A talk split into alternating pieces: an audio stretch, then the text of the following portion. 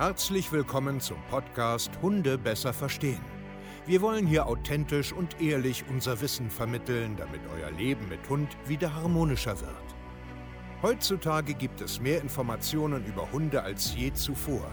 Das Internet gleicht einem Dschungel an Meinungen und Philosophien und dadurch gibt es sehr viele verunsicherte Menschen.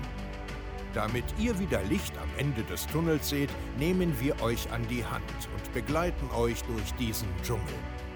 Wir räumen auf. Wir geben euch Wissen, Mindset, Strategien. Dem Hund zuliebe. Herzlich willkommen zu einer neuen Podcast-Folge Hunde besser verstehen, Wissen, Mindset und Strategien. Ja, ich freue mich, ihr Lieben, dass ihr wieder da seid und Bock auf einen kleinen Tagesimpuls habt, um mit euren ja, Mensch-Hundegespann ähm, mehr Harmonie zu verspüren, mehr zu kapieren, um einfach ein besserer Rudelführer in Anführungsstrichen zu sein. Ich bin Steve Keier, zertifizierter Hundetrainer und ich coache mit meinem Team europaweit ja, unsere Kunden und das macht richtig, richtig Spaß. Und Heute möchte ich euch auf eine ganz, ganz spannende Reise mitnehmen, die so ein bisschen anknüpft äh, zur letzten Podcast-Folge ähm, Aggression. Und zwar die sogenannten Calming Signals, Schrägstrich äh, auf Deutsch mal für diejenigen, die es dann besser verstehen, Beschwichtigungssignale. Und äh, dieses Thema ist sehr, sehr wichtig, wenn man seinen Hund besser lesen können will, wenn man äh, den Alltag besser gestalten will, damit es zu weniger Konflikte kommt und einfach zu einem grundsätzlichen äh, Verständnis und guten Gefühl im Alltag ist das sehr, sehr wichtig, dass man das versteht. Diese sogenannten Calming Signals oder Beschwichtigungssignale, dass man das erkennt an seinem Hund und dass man auch den ganzen Kontext äh, in diesem Bezug versteht. Grundsätzlich kann man zu diesem Bereich natürlich sich auch Bücher äh, holen und woanders schon viele coole Beschreibungen, äh, Videos und so auch angucken das ist ganz, ganz wichtig, aber ich will euch heute, also da gibt es viel zu. Ne? Ich habe das Rad jetzt nicht neu erfunden. Es gab damals äh, eine Autorin, die ähm, so ein Buch daraus gebracht hat. Dann war das ein riesengroßer Hype, so wie es immer ist bei äh, Menschen, die irgendwie was Neues entdecken, eine neue Philosophie ähm, dass dann plötzlich ein Hype losbricht und dann zählt nur noch das. Dein Hund macht hier Beschwichtigungssaale überall den ganzen Tag. Oh weia, oh weia. Ähm, der Hype ist Gott sei Dank vorbei, weil da auch äh, immer mehr dann irgendwann gesagt haben, hey, Moment mal, das ist ein bisschen einseitig. Und da will ich euch jetzt so ein bisschen mit auf die Reise nehmen, weil ich habe auch einen eigenen Blickwinkel darauf. Einfach weil ich über zehn Jahre jetzt mit äh, unheimlich vielen Hunden meinen Alltag verbringe. Ich mache nichts anderes mehr. Und ähm, deswegen will ich euch da mitnehmen. So grundsätzlich ähm, sind Beschwichtigungssignale körperliche Signale. Also das bedeutet, sie sagen uns, also der Hund oder dein Hund sagt dir etwas mit diesen körperlichen Signalen. Und das will ich euch jetzt als erstes erstmal erklären, was das jetzt überhaupt ist. Also sogenannte Calming Signals sind zum Beispiel ähm, wo fangen wir an? Blickvermeidung. Also, dass sie den Kopf wegdrehen und äh, dich oder den Hund jetzt nicht mehr angucken. Ja. Dann äh, Züngeln, also dass die Zunge immer über die Nase vorne leckt. Dann Gähnen. Dann ähm, zum Beispiel auch Schnüffeln. Pfote heben. Einfrieren. Sich hinsetzen. Schütteln. Bogen laufen. All das sind körpersprachliche sogenannte Calming Signals, die eine Botschaft haben. Also die haben eine Aussagekraft. Und meistens passiert das in einer sozialen Interaktion. Also das heißt, dein Hund oder deine Hunde sind in einem Konflikt mit einem Menschen oder mit einem anderen Hund. Ja, also die haben dann eine soziale Interaktion und unterhalten sich da. Und da nehmen wir jetzt mal äh, ein Beispiel, ähm, so ein Liegeplatz innerhalb äh, einer Hundegruppe. Und ähm, im Endeffekt müsst ihr euch das so vorstellen. Hund A liegt jetzt auf einem Platz und döst vor sich hin sagen wir jetzt mal, es ist ein älterer Hund. Und jetzt kommt Hund B, ein jüngerer Hund, freudestrahlend und möchte auf diesem Platz oder zu diesem Hund und irgendetwas, entweder spielen oder Hallo sagen oder einfach da lang gehen. Und jetzt entsteht eine soziale Interaktion, ein sogenannter Konflikt, ein Gespräch, sage ich immer auch ganz gern dazu. Und jetzt werden sogenannte Calming Signals gesendet. Ja, und die können, äh, wie gesagt, völlig unterschiedlich sein. Also, was ich ja sagte, Blick vermeiden, züngeln, gähnen, fixieren, einfrieren, was auch immer. Ähm, und das soll, also laut einer Richtung in der Hundeszene, immer nur das Gegenüber beschwichtigen um die Stimmung wieder aufzuhellen, um diesen Konflikt, der da entsteht. Weil jetzt zum Beispiel Hund A, der souverän und alt ist, zum Beispiel Fixiersignale sendet, den Kopf hebt und sagt, hey, lass mich bitte hier in Ruhe. Das ist dann Hund B, der Lustige. Ja, zum Beispiel eine Blickvermeidung macht, einen Bogen laufen, sich streckt oder was auch immer. Da gibt es ganz viele Signale zu. Und damit dem Gegenüber, also Hund A, signalisiert, alles gut, gute Stimmung, wir wollen hier uns nicht streiten, nicht kämpfen, ich gehe wieder weg. Das ist jetzt so der Klassiker. Und darum soll es bei den sogenannten Calming Signals gehen, dass der Hund dem Gegenüber immer Signale sendet zur Aufhellung des Konfliktes, damit es halt nicht zum Kampf kommt. Und ja, da gebe ich auch äh, recht. Das funkt, also das ist so. Das wird oft gesendet. Diese Gespräche haben genau oft diesen Hintergrund und das stimmt vollkommen. Aber ähm, man weiß auch mittlerweile, das sagen schon sehr, sehr viele Kollegen, ich bin jetzt immer vorsichtig mit wissenschaftlichen Studien, da bin ich jetzt auch immer nicht ähm, auf dem neuesten Stand, ob es da schon mehr zu gibt.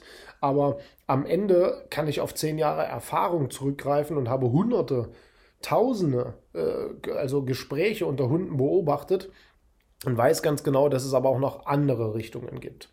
Es kann nämlich zum Beispiel auch sein, dass dein Hund ähm, die sogenannten Calming Signals ähm, hat, weil er mit sich selbst zu tun hat.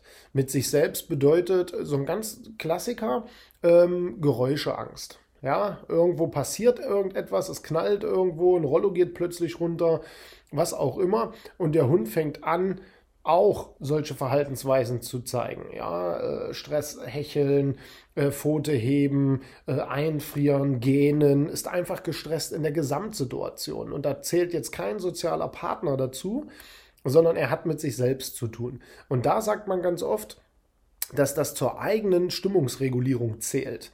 Also das bedeutet, ich tue das, um mich selbst wieder ein Stück weit zu beruhigen und runterzufahren.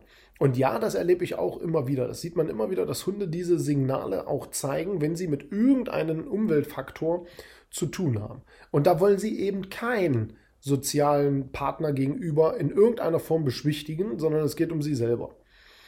Und was ich auch immer wieder sehe, ist, dass Hunde zum Beispiel diese Signale senden und mit sich selbst in einem Konflikt sind und eine Entscheidung treffen wollen.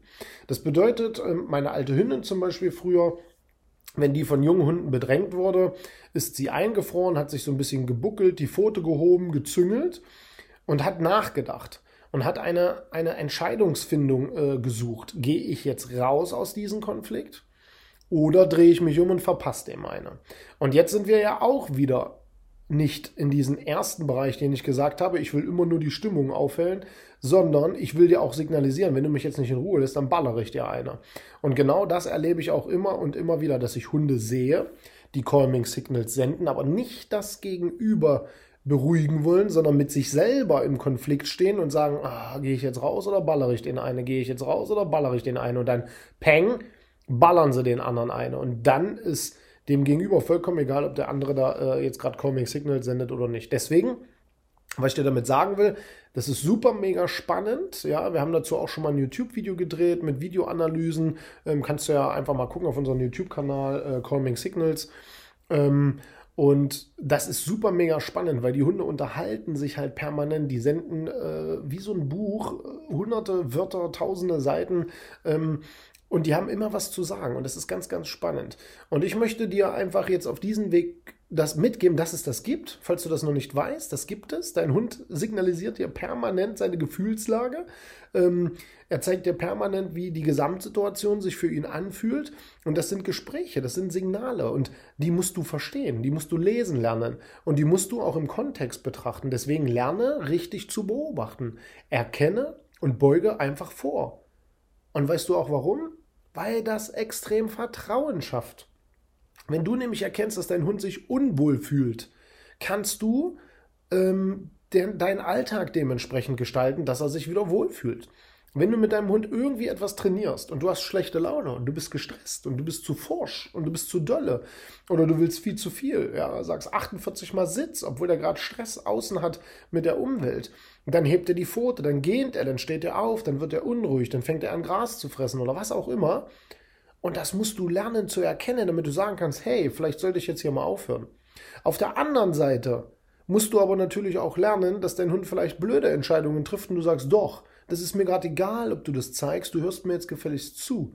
Und deswegen, es ist sehr, sehr, sehr, sehr spannend, richtige Gespräche mit seinem Hund zu führen. Und da sind wir richtig gut drin. Und das bringen wir unseren äh, Kunden auch bei. Und deswegen lade ich dich auch wieder dazu ein. Geh auf www.hundetrainer-stevekaye.de und bewirb dich hier zu einem kostenlosen Beratungsgespräch, weil eins kannst du mir glauben, dein Hund sagt dir die ganze Zeit, was er für Probleme hat. Und du kannst das hier bei uns lernen, richtig zu lesen, in die richtigen Bahnen zu lenken und ein richtig geiles, intensives Coaching zu haben. Ja, also schaff Vertrauen, dass dein Hund dir vertraut, damit du all diese Signale erkennst Gähnen, Bogen laufen, züngeln, Pfote heben, langsamer gehen, schnüffeln, hinsetzen, strecken, was es da nicht alles gibt. Lerne diese Signale zu, zu erkennen, lerne das in dem Kontext zu betrachten, was ist jetzt hier los und somit schaffst du wundervolle Gespräche und fantastisches Vertrauen. Aber ein Hinweis jetzt hier noch, damit du auch nicht auf diesen Hype aufspringst. Ja, nicht extrem werden. Nicht bei jedem Genen ausrasten und sagen, oh, mein Hund hat Stress, weil vielleicht ist er einfach nur müde, ist einfach nur kurz genervt und will einen Schlafplatz suchen. Ja, nicht den Teufel an die Wand malen, dazu neigen Menschen auch. Mach langsam und komm zu uns ins Training, damit du dich nicht verrückt machst. Ich danke euch, wir hören uns zur nächsten Podcast-Folge. Euer Steve, auf Wiedersehen, macht's gut und ciao.